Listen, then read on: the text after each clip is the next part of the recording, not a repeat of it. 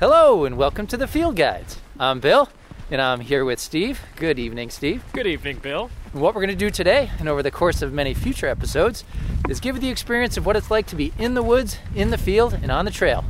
Each month, we pick a natural history topic, research the science behind that topic, and then take you out to a natural spot to share with you everything that we've learned. And for today's episode, Steve is finally going to be doing some work. Whoa! All right, we're going to leave that little wind noise in there Holy cow, yeah. because we want to give people the feel of what it's like to be out here on the probably the coldest day in the past week here in Western New York. And Steve chose this day to do our recording. We were really hoping we'd have much better weather for this episode, but So today, March 31st, and uh, although it's been spring for a little over a week, we've actually had some spring-like weather here. We are right now. The snow is coming down. We're standing in about I don't know, two three inches of snow maybe, and uh, it feels like it's got to be what 20 20 degrees maybe. uh, I think my car said 25. Okay. Yeah. Warmer than last episode, That is but true. colder than it's been lately. Yeah. And where are we today? We are at the Beaver Meadow Autobahn Center. Yeah. Okay. It's tough to remember it all. Yeah. Yeah, the Beaver Meadow Audubon Center, and this is where we did our maple sugaring episodes. Mm-hmm. And this is my old stomping grounds. This is where I had my first naturalist job. Longtime listeners will know that. And I was actually just here last night for an owl prowl. Oh, how did that go? It went very well, but I'm actually going to save talking about that for a little later on. Okay. Yeah, Yeah. a little, little teaser for later in the episode. Sounds good. So, as I was saying, I wasn't joking before. Uh, the past two episodes, Steve's been so busy with work at school that uh, I was covering the research for those episodes. But this one, Steve said he wanted to do the work. So, uh, I'm interested to see what you came up with. Yeah, so today we're going to be talking about the American woodcock, Scolopax minor. Yes. Yeah, and uh, before we get started, I do want to quickly address the most controversial thing I said in the last few episodes, um, and that is that I mistakenly said the word squanch last episode, which doesn't really mean anything aside from like a Rick and Morty meme. I think there's Oh. a character named Squanchy right. that says squanch all the time. So I definitely meant to use it in the context of like extinguishing something, um, and I think I might have combined the word squash. Quash and quench in some way. I think you used the word squelch in there somewhere, too. No, I don't know. Well, I like Uh, that word. yeah. And before I forget, I was wrong about the hickory from last episode um, with the conspicuous yellow uh, end buds. I was pretty uh, rusty, so I was thinking that it might have been Carya laciniosa. That's the shellbark hickory. But after a quick Google search, it's obviously Carya cordiformis or the bitternut hickory. Yes, and I did put it, that into the episode notes uh, for the last episode. Oh, good, good. I wasn't sure if uh, I didn't actually see that in there. Honestly, I, I actually cut out all your guesses at the uh, species name. so those weren't even in the last episode. No, no, no. I listened and I said, and I think the specific epithet begins with an L. So Oh. I must have been talking about Laciniosa because that's the one that I was thinking of. Right. Um, I would have kicked myself a few years ago if I misidentified a hickory, but you know I haven't been in that world for a couple of years, so I don't really feel too bad about getting it wrong. All right. All right. I'm going to stop you for just a sec, though, because Yeah. we are getting a little wind noise. I apologize for that, folks. So why don't we move to a little more sheltered spot? Okay. All right. All right, so you know me. So let's just get the name Woodcock out of the way. so, where did this weird common name come from? So, it's actually uh, from the Anglo Saxon um, woodoo cock. It just refers to wood, referring to the habitat, and then cock, referring to chicken, uh, which is an unrelated species. And I do have to say, I got to jump in. yeah. So I did not know about this bird until I got the job here. Oh, really? So I started way back in February 1998 here, and just a couple months later, in April, uh, the director at the time, my boss, he said, "Okay, you're going to be doing the Friday night woodcock and spring peeper walks." Yeah. And I just looked at him with, you know, complete silence, like, "Is this a joke?" It's so good. So I just kind of went along with that until he started telling me. I'm like, "Oh, he's talking about a bird." yeah. So for the uh, the juvenile minded like like me among you, uh, don't worry. Uh, once you hear this word, the hear the name of this bird, you know several dozen times, the uh, the tendency to start giggling will go away. Yeah, yeah. so, like I said, the name comes from Voodoo Cock. Which essentially means chicken of the woods. Chicken of the woods, yeah. So Laetiporus can suck it. What's that? well, you mean you don't know mushroom genera right off the top of your head? chicken of the woods. chicken of the yeah. woods mushroom, Yeah, yeah. It's the bright orange shell fungus that people like to eat. Yeah. Maybe it tastes like chicken. I have no idea. No, I've eaten it before. It doesn't taste like chicken. No, okay, yeah. Oh, I should say to me, it doesn't taste like chicken. Sure, sure. But in all seriousness, I'm actually fine with the mushroom taking this one because uh, chickens are in the pheasant family, Phasianidae, which are galliforms, and woodcocks are in the sandpiper family, Scolopacidae, uh, which are charadriiforms. So they're not even close. They don't even have the same general body shape. That's true. Yeah, so, um, These are messed up birds. yeah. They're a shore bird that doesn't live at the shore. Exactly. Yeah. Yeah. But you know, but at least they're both birds. But I'm weird about names, so I don't mind someone calling a mushroom by a bird's name, but I'm not as happy about someone calling a bird by another unrelated bird's name. Um, but I'll keep calling the woodcock woodcock since no one uses the binomial nomenclature to refer to birds. And you, you know its other name, um, tell me, wh- what do you think it is? the timberdoodle, Yeah, I've heard Yeah. that. Do you do you know why that is a thing? because people didn't like to say woodcock. Oh, no way. Seriously? No, I'm like not- is doodle Oh, and is timber wood? I have no. I never made that connection before. I literally just made it now. like I did, it never crossed my mind until this moment. I was even going to bring up Timberdoodle later and just say I didn't know where the name comes from. so you, you have an even more juvenile mind than mine. so woodcock, Timberdoodle, uh, or the the tree wang. There's a new one. yeah. Okay. So also worth mentioning because I just learned it myself. Cock of the woods is another name for the pileated woodpecker. Oh, I've never heard that. Yeah, I guess that red crest that it has um, resembles a cock's comb. Sure. And again, referring to the habitat I, of wood. I can part, buy yeah. that. Um, so this is the last common name I promise, Bill. so uh, you like dogs, I know that because Yeah. you recently got a dog, um, and uh, and I know you pay attention. So can you guess where the name Cocker Spaniel comes from? Something to do with chickens? Did they herd chickens or something? Well, I'll give you a clue. It's not Latin for dog breed with the highest number of health concerns, even though that might be true. Yeah, those pure breeds. Yeah, so uh, what it is is that apparently uh, cocker spaniels were bred uh, to flush out game birds such as the woodcock. So cocker spaniel actually refers to the woodcock. And that makes sense because these are a, a s- smaller sized bird. Yeah. And they're kind of in small, tight spaces. Yeah. And it would make sense you'd need a smaller dog to get in there. Yeah. Yeah. So, man, now that I realize that you didn't even know what a woodcock was in 1998, well, I think I know the answer to this question then. Have you ever had a woodcock? Eating it. Yeah, it is No. a game bird. Right, so- it is a yeah, I know people hunt them, but no, I never had. How many years I'm not a monster. Usually I say stuff like that. no. no, I'm just kidding. But how many years now have, has it been? Oh, well, vegetarian since 96. Okay. And then vegan, I don't know, 10, 12 years. Something Oh, like so even before you heard of one, you were vegetarian, so you wouldn't Yes. have had it anyway. I wouldn't have had it yet. Yeah, Yeah. got it, got it. All right, so let's just move on to the general and specific epithets. So Scolopax is just Greek for the woodcock, which is pretty boring. It's just Oh. the, the word for that, or the name for that bird. Um, but previously, it was in the genus Philohela, which, according to author Diana Wells, means bog loving. But to me, uh, Philohela sounds more like sun loving, but I don't know Latin all that well, so Yeah, it must mean bog. I That wouldn't make sense because they come out to do their thing when the sun's not even out. So, Yeah, we'll, maybe we'll get into that a little bit later. Okay. so the species name is minor, um, so that's just Latin for smaller, and this is in comparison to the Eurasian woodcock, Scolopax rustica, uh, which just means country dweller. yeah, I was wondering why that they just threw the minor in there. I didn't realize there was a European species too. Yeah, so it's not something that we see around here, but it's just you know All right. the namers of this species Yeah. were thinking of the close. That was their point of reference. Yeah, right, right. All right, so I mentioned this before, but the woodcock is part of the Scolopacidae. That's the sandpiper family. Um, this family includes most of the North American shorebirds and most of the shorebird identification challenges.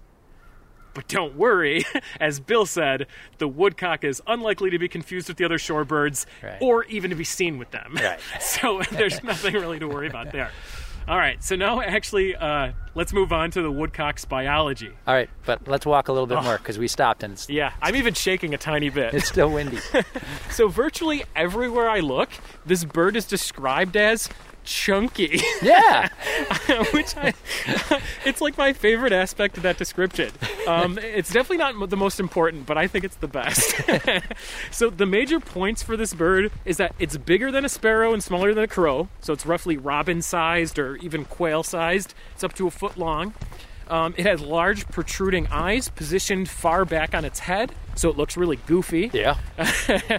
Um, and it also has a large head and a long bill, which is about two times the length of the head, which looks even longer since it's basically necklace. And are, are you going to get into why its eyes are so far set back? oh yeah, I'll get to it. Okay. All right. Um, and its short legs and short tail uh, definitely help the bill stand out even more. And lastly, it's really well camouflaged, often referred to as being dead leaf colored with Yeah. light browns, blacks, buffs, and gray brown tones. Um, but uh, an interesting note on the woodcock's goofy head, like Bill was getting to, um, their brain is actually tilted so far back in the skull that it's almost upside down. Um, but when their bill is in the ground probing for worms, the brain and the eyes are almost positioned as if it's just normally looking outward and upward. Yeah. yeah. This is a messed up bird, but in a very cool way. Yeah, yeah. So while this is a pretty common species, their nocturnal habit and cryptic coloring makes them difficult to stumble across unless you know where to find them during their more crepuscular courtship display, but more on that later. And for the listener that may not know, what does crepuscular mean? Yeah, it's just that time of day where the sun is going down, so Right. twilight. So, Right. Yeah. Or when the sun is Coming coming, up. yeah, you're right. You're right. So you can show that off to your friends, folks. Yeah, yeah. Whip it out at parties. Yeah. Right, that was a weird way to say that. All right, so as I said earlier, the woodcock isn't easily confused with many other birds, but it is relatively similar to the Wilson snipe and the long and short billed dowitchers, uh, which are in the same family.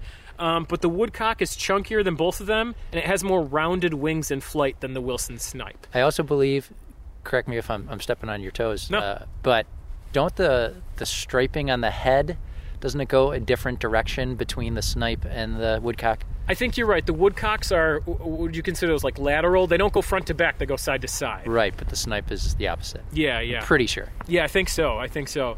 So another difference with the snipe and the woodcock is that when you're wandering around a woodland swamp and flush a woodcock, apparently that chunky little bird will take off in a straight path, producing a whistling sound with its rounded wings. And I love the language in some field guides. I can't remember which one I poached this from, but it says the woodcock permits close approach, then explodes with whistling wings. Nice. I'm like, they can be flowery. It's a non-academic type of thing. So And we'll throw the, the sound in above the uh, the talk here. Oh yeah, good Yeah. thinking.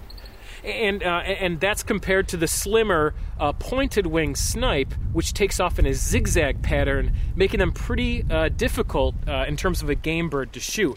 And uh, people used to hunt them with net guns, actually, uh, until accurate enough guns came out where they can shoot them outright. I never knew net guns were an actual thing. Yeah, apparently for snipe. And we, and we should say, for the listeners out there who might be scratching their heads, snipes are a real bird. Yes, and I should mention that the snipe and the woodcock are the only two game birds in the sandpiper family. Oh, okay. Yeah. Um, so, Bill, uh, this is another little side shoot because that's what I do. I always go off on these tangents. What's another name for a sharpshooter in the military?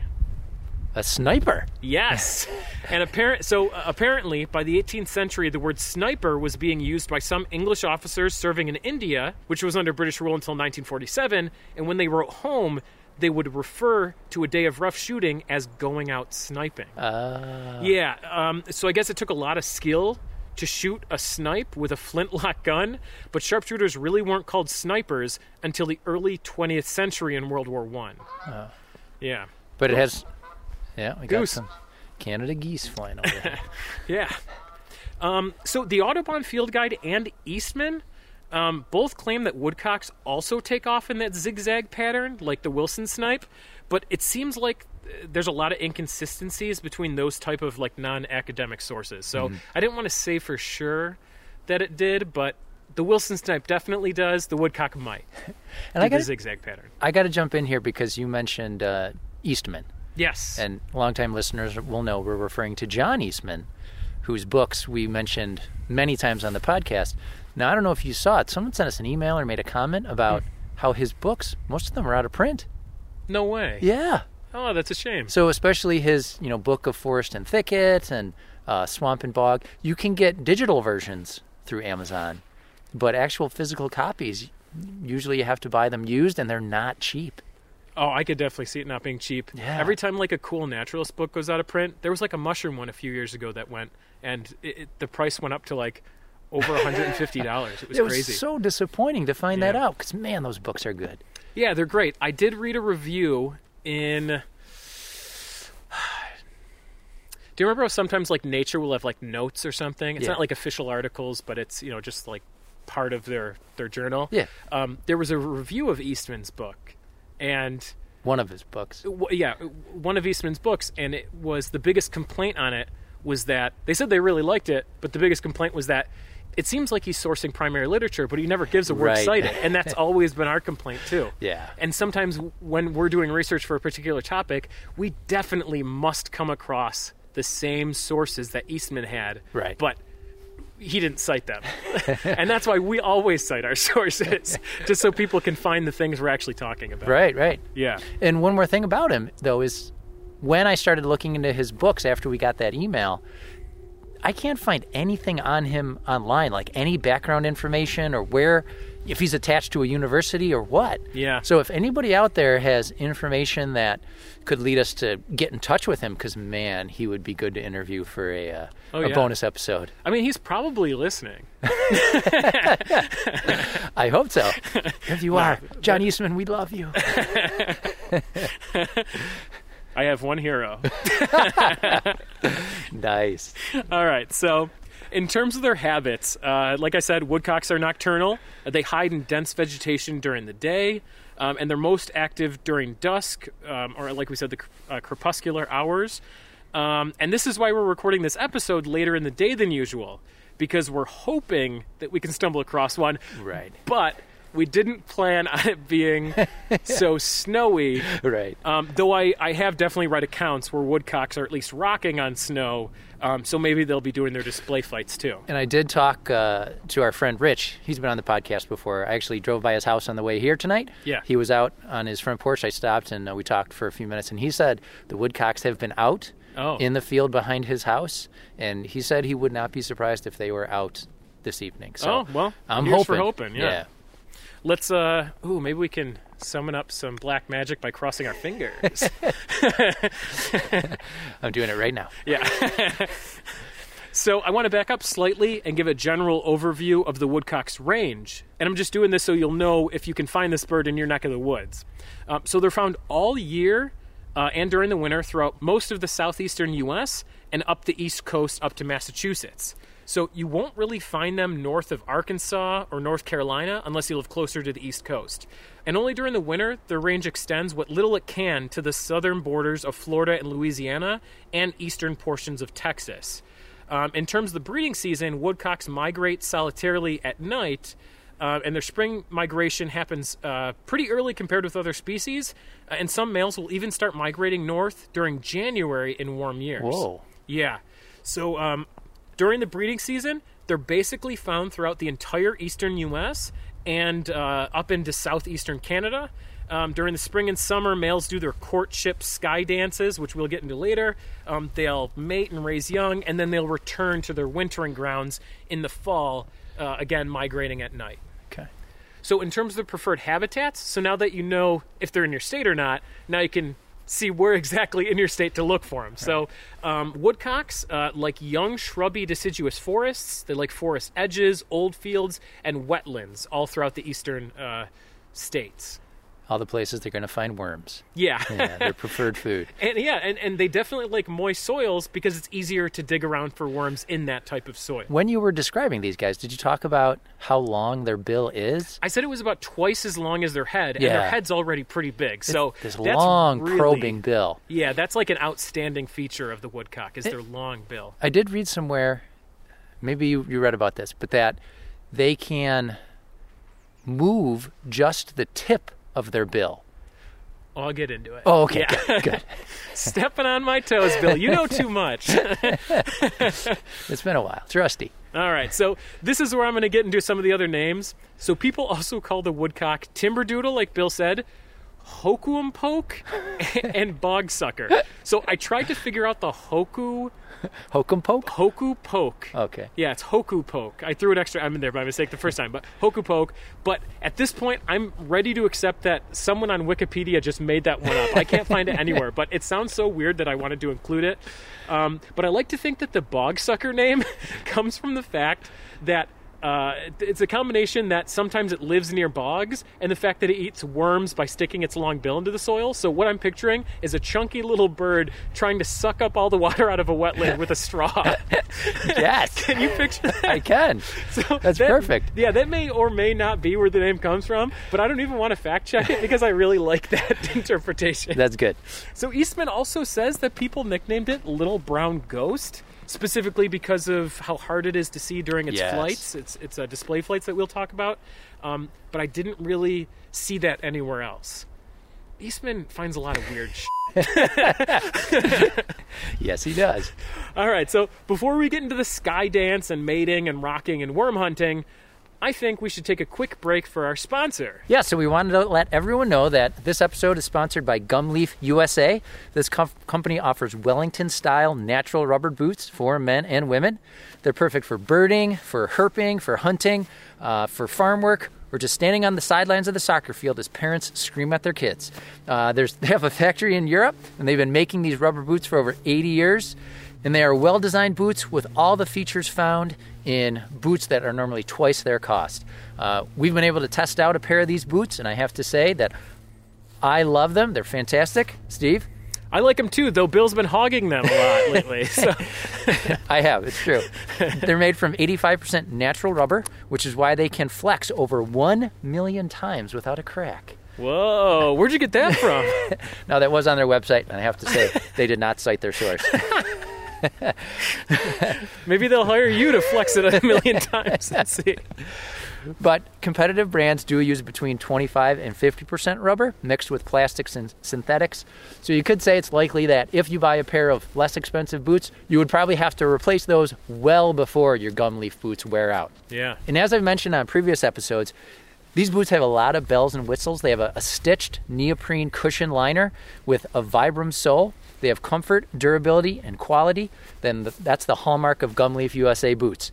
Now, I do have to say, last night when I was here at Beaver Meadow for the Owl Prowl, it was pouring for almost the entire Owl Prowl. Oh yeah, that's Uh, why I didn't go. I'm kind of recovering from a throat thing right now, and I was like, "Nope, sorry, Bill." Well, I wasn't sure if, if we were going to get the owls, but when I talked to uh, Tom, the naturalist here, he said, "No, we're still going out. I think they might be around." And And you're also thinking salamanders too. Right, we Yeah. were hoping to catch some salamanders, but the pond here, as you can see, is, is mostly still frozen. Yeah. But uh, I was able to step out a little bit from the shore, and I have to say, people were saying, "Wow!" I actually did have someone say, "Hey, where'd you get those boots?" Yeah, nice. I almost wanted to say thank you because we can use that. yeah. But over the course of this two-hour hike, we were going through the mud. It was raining. My feet stayed warm and cozy dry. Nice. So they, they really are great boots. And I'm going to use the tagline from Gumleaf here focus on your activity and not on your feet. So, oh, yeah, I like it. folks, go check out Gumleaf USA. And what's their website? Gumleafusa.com. Okay, Steve, you want to walk a little bit and we'll talk about the mating? Yeah, sure. All right. All right, so on to the most conspicuous thing that the woodcock does. I think this is probably the reason they're the most well known. yeah, for sure, yeah. So they begin breeding in early spring, uh, as early as March here in New York, but the males can start displaying as early as December in their southern breeding range. Is December? December. Whoa. Yeah. so the display begins with the male making loud nasal, buzzy zeent or peent vocalizations um, over and over again about every two seconds while they're on the ground. Uh, and it almost sounds like an insect more than a bird. Um, it also sounds a little bit like a nighthawk call, too. It does. It sounds very similar. I'd say a good description is it almost sounds like you're quickly running your fingers along a comb. Oh, okay. Yeah. Yeah, yeah. Um, and we'll play it for you now, uh, since they're not calling currently. But then they take flight and they make extended high pitched twittering and chipping sounds. So this is called the sky dance, and it's done by the males to attract females. So during the courtship, the male performs a circling upward flight followed by a rapid drop over their breeding grounds. So, this entire flight is accompanied by those twittering sounds that I mentioned earlier, and it's easy to think that these sounds are vocalizations, Right. but they're not. They only vocalize at the peak of the flight, right? Yes. And these twittering sounds are actually made by air passing through the male's outer primaries on their wings. Yeah, the primaries are like sickle shaped, Yeah, and, and they make this sound. The wind makes the sound going through them. yeah, yeah. And as Bill said, when the bird reaches the peak of its climb, it produces this climactic, bubbly vocalization for as long as 15 seconds as it zigzags back to the ground like a falling leaf. But those are the only actual notes um, produced by its syrinx. So, as a side note, the twitters uh, that are made by the wings, um, I think it sounds a little bit like a car from the Jetsons. If anyone's uh, old enough to know that cartoon. Oh, here comes George Jetson now. Whoa. so, this type of song, in quotes here, um, is produced by air passing over the feathers um, and is found in other birds as well. So, just in North America, um, these include, but are not necessarily limited to, the Anna's and black chinned hummingbirds. Those are two birds that I actually saw when I was uh, living in Utah. Um, we, were banding hummingbirds out there. And their Uh, wing, their wings make a whistling sound. yeah, yeah. Oh, I didn't know it's, that. It's uh, kind of like I think it's a courtship thing as well. Okay. The common nighthawk also produces wing noises. Yeah. Um, the ruffed grouse, that's the drumming. Oh, okay. um, mourning doves, um, and rock doves. Though the rock doves only make the noise by quickly clapping their wings together uh, during takeoff, uh, and mourning doves can do this as well as their whistly wing flight. Okay. And Yeah. we Have you ever heard that with the mourning dove, where Oh, yeah. you'll flush one and it'll be like a whistly wing like whir? I got to say, I always thought that was a vocalization. I never realized it was their wings. Yeah, yeah. Did you before researching I, this? I, I remember reading about it somewhere. Okay. Yeah, maybe Eastman or something. I don't know. I do want to say, comparing to the nighthawk, the woodcock always makes its peent from the ground, whereas the woodcock makes its peent in the air. Yeah, I don't think I've ever seen. Uh, wait, do you say nighthawk? Yeah. always in the air. Okay. I don't think I've ever seen a nighthawk not in the air though. Right.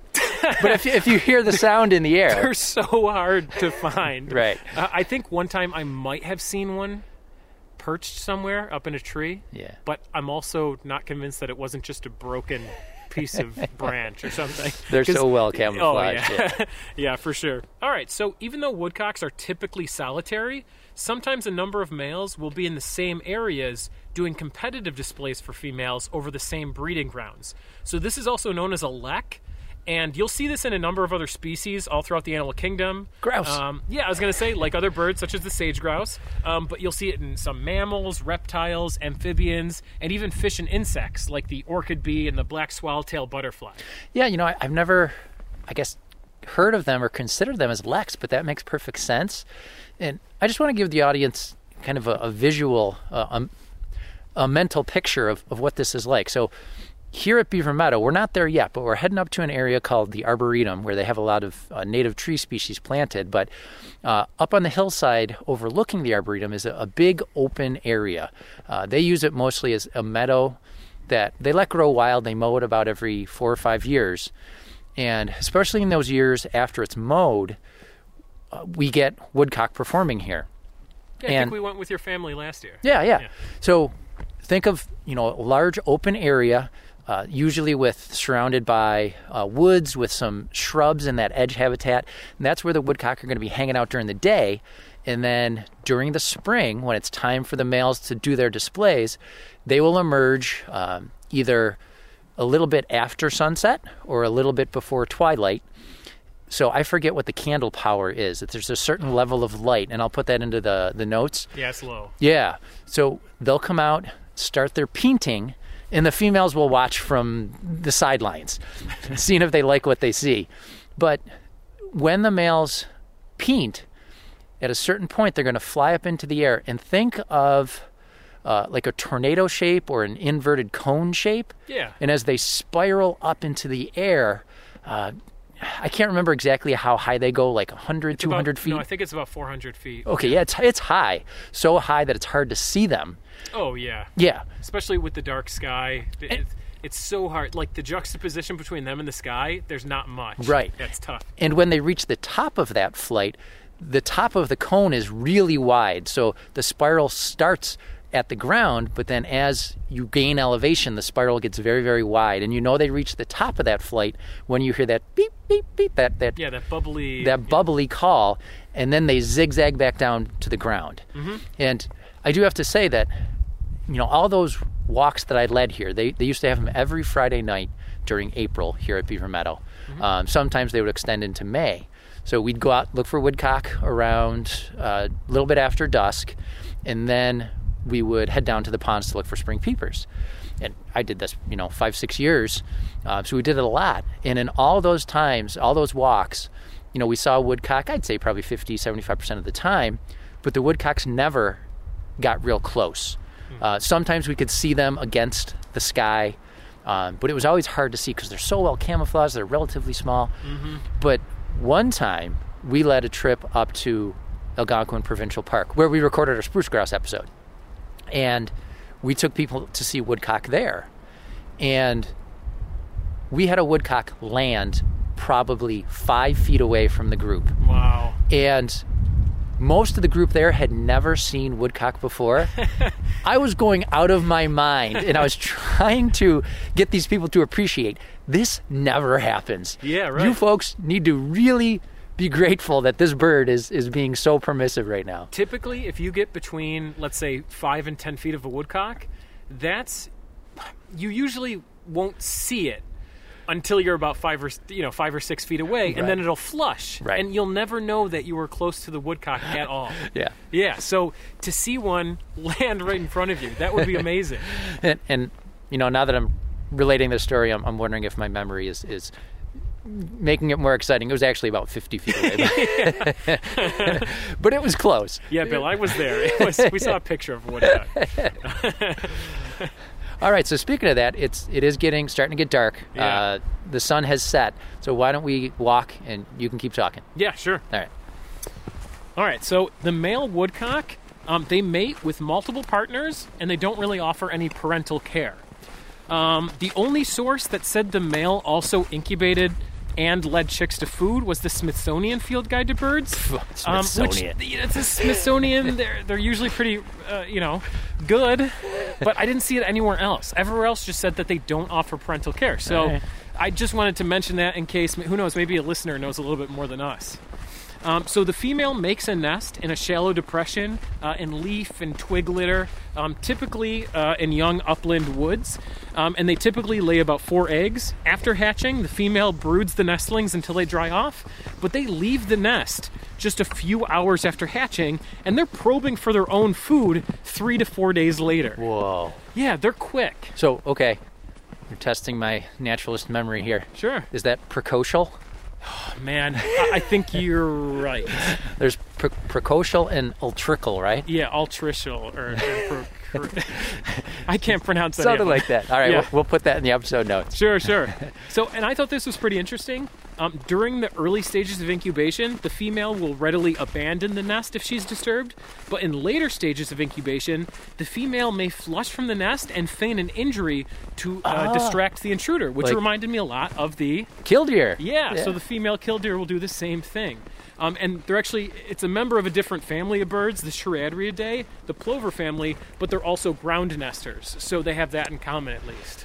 I want to believe that that is some kind of mimicry going on because they they nest. I think, if memory serves, around the same time. So I- oh, huh. I didn't even think about maybe a mimicry, but who knows? yeah. So, um, about a month after hatching, the young are completely independent, mainly leaving their siblings to be solitary, but it's not uncommon for small groups of two to four to stick together. Um, and I've never seen it myself, but I read that while physical contact between individuals is rare, sometimes they do tug on each other's bills. Which would be really cool to see. It's not too important, but I just wanted to mention it. That, like, if you ever see some together, just watch them. Get your bins out and just watch them. To see if they tug on each other's. Yeah, because I would love to see some type of footage of that. yeah. Or I should say, not your bins. Get your camera out. All right. So, as I mentioned earlier, the woodcocks are nocturnal. Um, so it mainly feeds at night and during uh, crepuscular hours. Um, and they mostly eat earthworms during that time.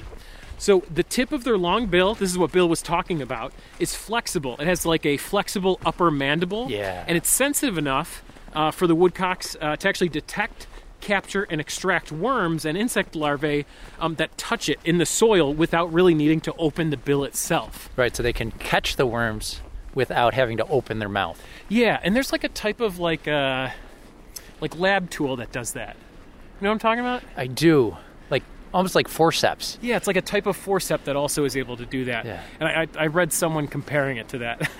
um, so they'll also eat insects, spiders, snails, and other invertebrates, but they'll also eat um, seeds from grasses, sedges, smartweeds, roses, uh, like blackberries and alders, among others. Oh. Uh, but worms are their primary food, and I read one place that it's like 90% of their diet. Okay. Yeah. All right. So speaking of earthworms, in my typical style, I'm going to briefly sidetrack here.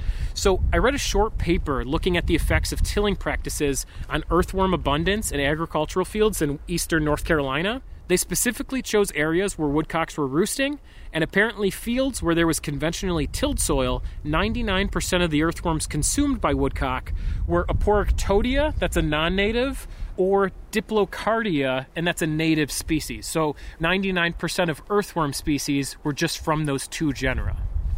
Um, but in no-till fields, the researchers collected over 2,100 earthworms and identified 13 different species, only about 80% being in either of those genera, um, Aporectia or Diplocardia.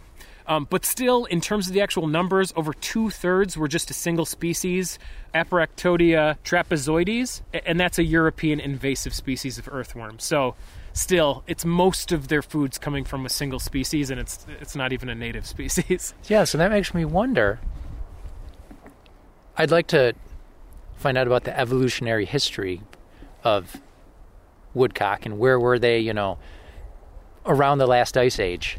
And are earthworms becoming more abundant with invasive species, or is the general number staying the same, but the species richness is decreasing? That's what I'm wondering. So is it still getting just as much food in just as many places, or is it expanding, or it's would we would we ever do a an earthworm episode? Well, I was about to say I'm actually sick of being ignorant when it comes to earthworms, so we should really do an episode on earthworms in the future. That would be incredible. Has anyone ever said that? I'm sick of being ignorant about earthworms. yeah so so um so hopefully in that episode i won't struggle so much with aporrectodea or diplocardia pronouncing these earthworm genera because Nah. i've never tried to pronounce them in my life because i've never thought about earthworms all that much uh, so, regardless, it seems that woodcock have a greater worm meal species diversity in their overwintering sites where farmers are practicing no till agriculture.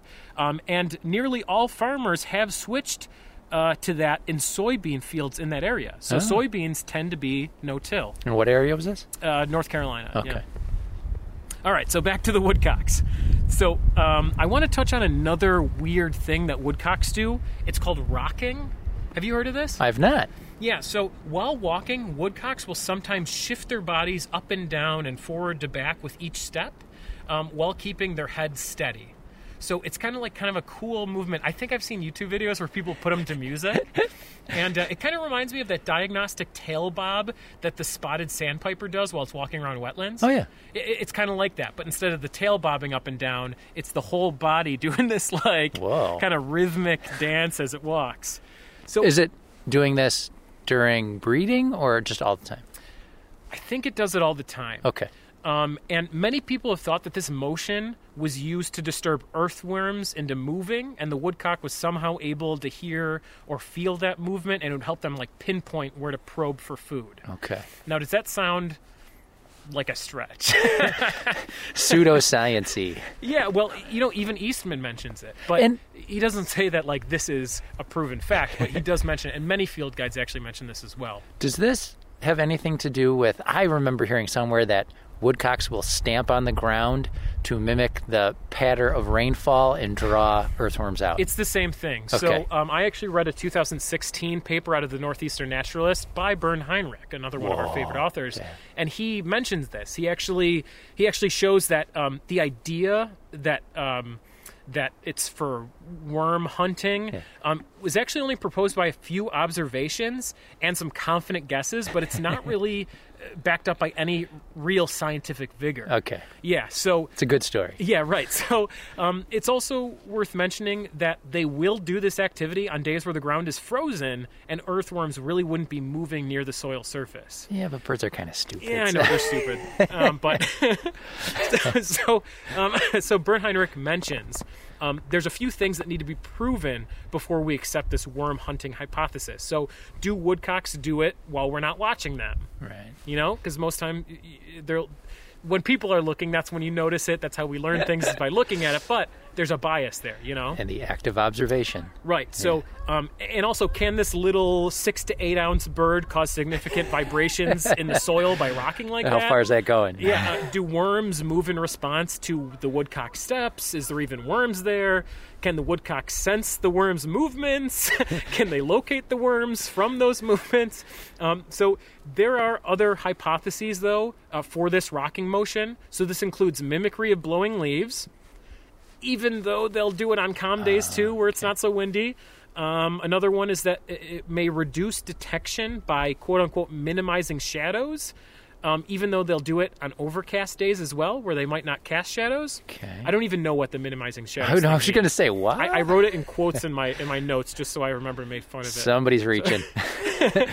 and and then that paper from Bernd Heinrich, he actually proposes that it's an advertisement of unprofitability. So, in other words, Heinrich thinks that it might be the woodcock sensing a mild potential threat and saying, I see you and you can't catch me. I don't want to fly off and hide, so please leave me the f alone. That's what Heinrich thinks is happening.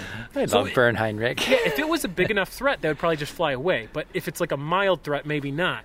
So there's a few reasons for this thinking. So it's conspicuous. The rocking ruins their camouflage. Uh, sometimes the woodcocks will also flare their tails, um, prominently flashing white feathers up into the sides. This is known as a tail flare alarm. Yeah, because I, I got to say, like, one of the rules of camouflage is you stand still and let your camouflage do its work. And that's why they're so hard to find during the day because they're usually still during the day and they really blend in really well. But if they're rocking, they're ruining that. Um, I love the idea that they bob and rock and they're like, oh, yeah, you think you can take this? You think you can take this? the way you're doing that seems, I think, in the way sometimes you put it wrong.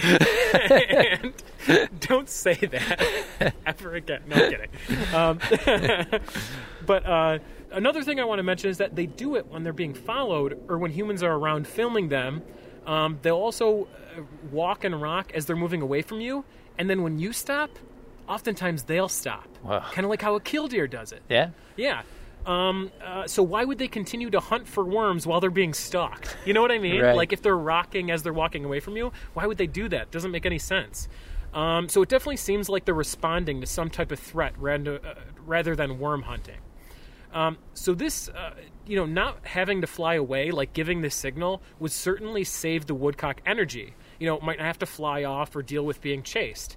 Um, it would also make some sense that they would do it in foraging areas because, you know, they would probably be reluctant to fly away from those areas if they didn't need to because they're, you know, good eating. Sure. And of course, this hasn't been tested, um, but there's so many observations that are inconsistent with the worm hunting hypothesis that it's definitely worth looking into this and trying to study this on a more like specific level. There's somebody's PhD study out there. Yeah, exactly. And, and Heinrich only wrote this in 2016, uh, where he's suggesting this hypothesis. So there hasn't been that much time for people to really tackle it. All right, hang on a sec. Folks, I'm, we're going to be quiet for just a second.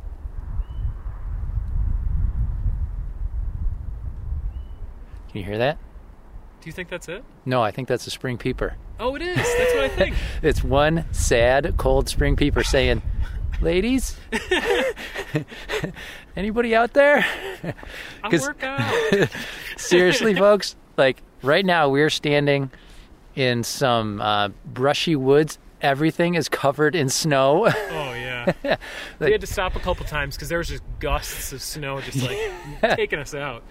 and last night when I was here, the peepers were in full force. It was about 50, 55 degrees when we started the hike at 7:30. By the end of the hike at uh, at 9:30, temperature had dropped 10, 15 degrees. Yeah. So, All right, I just wanted to point out that peeper. Sorry to cut you off. No, not a problem. So now I kind of just want to finish up talking about the woodcock um, by bringing up their current status. Um, and now that we know a little bit about this chunky little guy, maybe we'll care about its well-being. You know, it seems like the more you know about something, the more you care about it. Definitely, yeah. So, according to the IUCN Red List, the population trend is declining, but they're still in the least concern category. Hey, good news. Yeah. So, um, so even though the woodcock isn't in dire straits, it might be worth looking into why they're declining. So, one possible factor uh, for their steady decline is habitat loss uh, and habitat uh, degradation through exotic invasive species. So, a preliminary study in Pennsylvania found that woodcock uh, actually avoided exotic invasive vegetation when selecting nest sites, um, particularly multiflora rose and Tartarian honeysuckle. Oh, God. Yeah. so, why? Uh, That's all that's here. yeah, right. Especially here, yeah. Um, but it's possibly because the um, they leaf out earlier in the spring, uh, earlier than natives anyway. Yeah. Um, and they might be blocking the view of potential predators around nest sites. So that that makes some sense. And they also found that nest success and habitat use decreased significantly with an increased uh, percentage of exotic invasive woody vegetation. Remember, they like that woody vegetation for nest sites Yeah. and to really hang out during the day. A- And the obvious management suggestions in this case would be to include the removal and control of invasive shrubs. Um, That's so- good everywhere. Right, yeah. So th- that's good everywhere, but specifically, it's it's probably going to help woodcock, especially you know if you have a declining population. It's worth looking into. Sure. So- All right. So another paper suggested looking into lead poisoning as a factor that might be having an effect on the decline of woodcocks. Lead So- shot? yeah. So, well, while feeding, um, woodcock may be exposed to lead through soil ingestion, earthworm consumption, and accidental ingestion of the lead shot pellets. Yeah, so woodcocks do have relatively high levels of lead in their system, and they can trace the source of that lead through measuring lead isotopes in woodcock bones. Uh, one study found that 30% of the bones analyzed had lead concentrations above the biological threshold, but other studies kind of failed to find those similar results. And there's a lot of research that still needs to be done, including studies on like calcium, phosphorus, iron, zinc, and vitamin D levels in woodcock tissues, because those can affect or be affected by lead absorption. Okay. So why do we care about this? Uh, is it for the bird's sake? Uh, a little bit, but probably it's more about us. Uh, the paper actually specifically says that we should focus on research efforts on game birds like the woodcock and mourning doves that are still legally harvested using lead shot. Um, so they say such research would improve the understanding of linkages among species population trends, lead health risks, potential impact of continued lead shot use, as well as potential human health impacts from consumption of lead harvested birds. So to wrap up this episode, I thought I would conclude with a quote from Aldo Leopold that kind of ties into the hunting of these birds. The woodcock is a living refutation of the theory that the utility of a game bird is to serve as a target or to pose gracefully on a slice of toast. no one would rather hunt woodcock in October than I, but since learning of the sky dance, I find myself calling one or two birds enough. I must be sure that, come April, there be no dearth of dancers in the sunset sky. uh, Aldo Leopold, man. I love him. That one is from a Sand County Almanac. Yes, it is. Yeah. Page 34. Nice. All right, so do you want to go see if uh, we can actually spot a woodcock? yeah, let's go because it's almost full dark. So if he was performing, it would be now. Yeah. Now, while we're walking over there, and it is pretty close, so we should make it no problem. Mhm. You didn't mention why the eyes are so far set back on the head. Yeah, you know, I said that the eyes like kind of face forward and upward while they're probing in the ground, but I Yeah. didn't really expand on that at all. because it's been a while since I've taught and read about woodcock, but if I remember correctly, aren't their ears located in front of their eyes? Oh man, I did not look into that. I'm pretty sure. So the reason that their eyes are set so far back is to make room for their ears. Oh, So when they're probing in the soil, their ears are actually closer to the soil so they can listen for earthworms better. if that's true. no, if that's true, this may be one of those things like when I thought that flying squirrels were the most numerous squirrel, yeah. but I'm pretty sure. So we'll definitely look into that, folks, and put it into the episode notes. Yeah, who knows? Maybe there is something more to this earthworm thing. But like I said, it could be true. We just it's hard to make that claim without you know the actual research Sure. done on it. All right, so we are right now entering the Arboretum area of Beaver Meadow, and this is probably like the most park like setting here at the, the preserve. There's about 400 acres here. Most of it is uh, upland and lowland forest. They got a 40 acre beaver pond.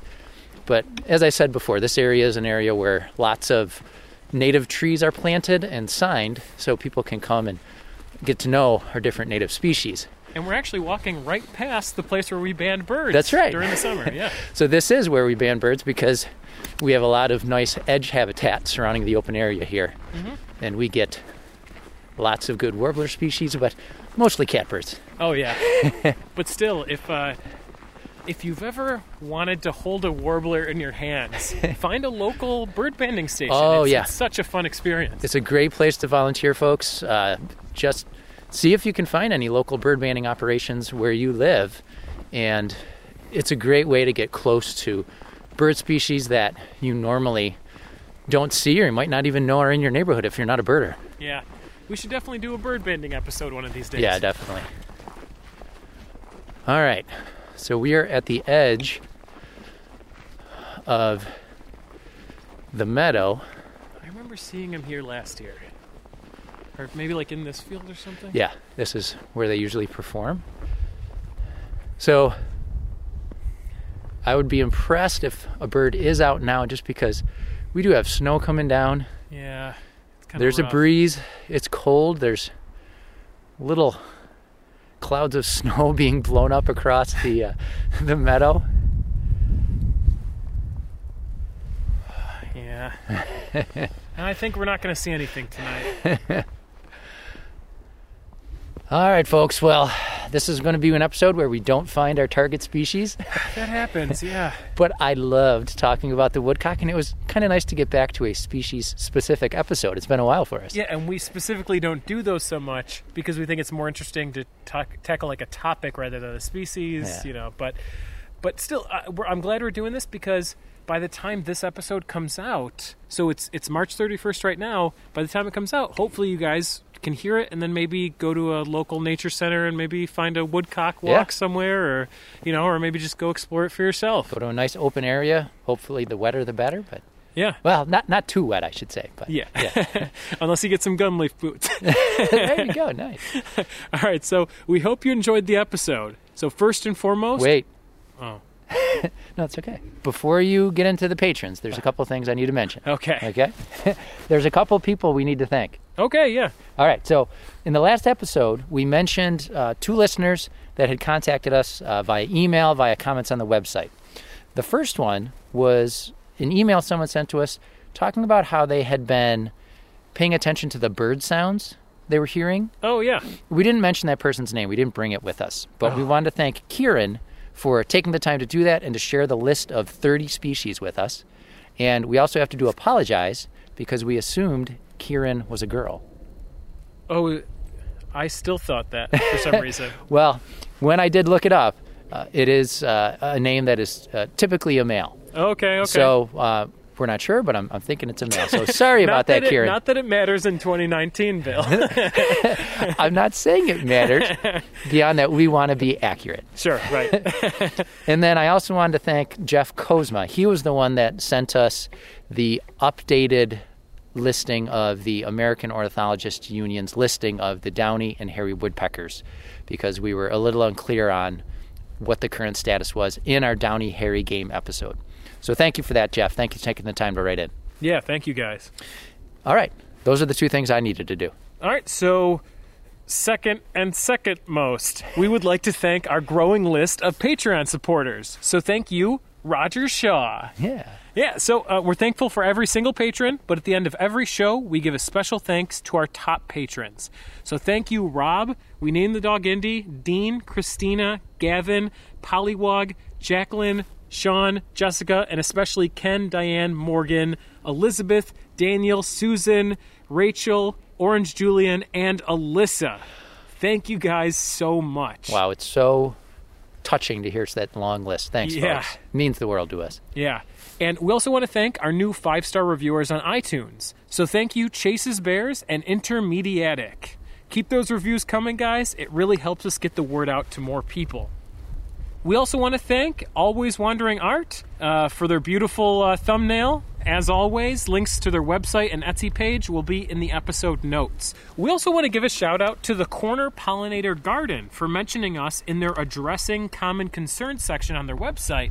Um, they actually link to both of our tick episodes uh, for their readers to get more information about ticks and tick borne illnesses. Great. So, a link to the Corner Pollinator Garden will be in the episode notes. Also, uh, you could go check out those tick episodes if you haven't already. They're pretty good, I think. And it's starting to get to be tick season. Yeah. So, uh, as we said before, please go check out gumleafusa.com. Uh, we have links in the episode notes and on our website. If you have any questions of your own, uh, if you have any comments or episode suggestions, send us an email at thefieldguides at gmail.com. Visit us on Instagram at Field Guides Podcast. Follow us on Twitter at Field Guides Pod. Like and follow us on Facebook and visit our website at thefieldguidespodcast.com. All right, and I did want to jump in and remind people that coming up very soon, uh, right now we're recording this episode in at the end of March 2019, but coming up at the end of May 2019 is the Allegheny Nature Pilgrimage. So we've mentioned this on the podcast before. Steve and I are going to be there this year, uh, and we're going to be leading a hike as we did last year. I don't know if we're going to be recording it. We may, but uh, you can go to AlleghenyNaturePilgrimage.com. And if you don't know what the Nature Pilgrimage is, from early morning to late at night, you can choose from dozens of small group programs. Uh, you might be sitting and talking or taking a hike. Uh, so some programs are designed to last for an hour and a half, but there are also field trips that might last up to four hours. In the evening, you can attend presentations under the big tent, and there's also other evening programs as well. I know one of our favorites is the Bugs by Nightlight that our friend yeah. Wayne Gall does. And the topics there include trees, flowers, ferns, insects, birds, salamanders, tracks, mammals, geology, astronomy, and more. Uh, you might also find a class in things like yoga, paper making, photography, uh, and it's great for any age and any skill level. They have programs for kids, um, for adults. I believe there's even an X rated nature walk for adults only. I don't think it's X rated, is it? They refer to that in, uh, you know, Oh, the topless hike. Steve, you can lead that one. yeah, yeah. I'll get my nudist friends together. so again, that's AlleghenyNaturePilgrimage.com. We'd love to see you there, and it's a chance for you to join me and Steve on a hike. Yeah, hope to see you guys there. So if you like what you hear and you want to support the podcast, you can do so on patreon.com forward slash the field guides or through our PayPal donate button on our website. But if you're like me and you can't afford to financially support a podcast right now, there are other ways you can help out. You can share our episode with friends or rate us and leave a review on iTunes or Stitcher. It really helps us get the word out to more people.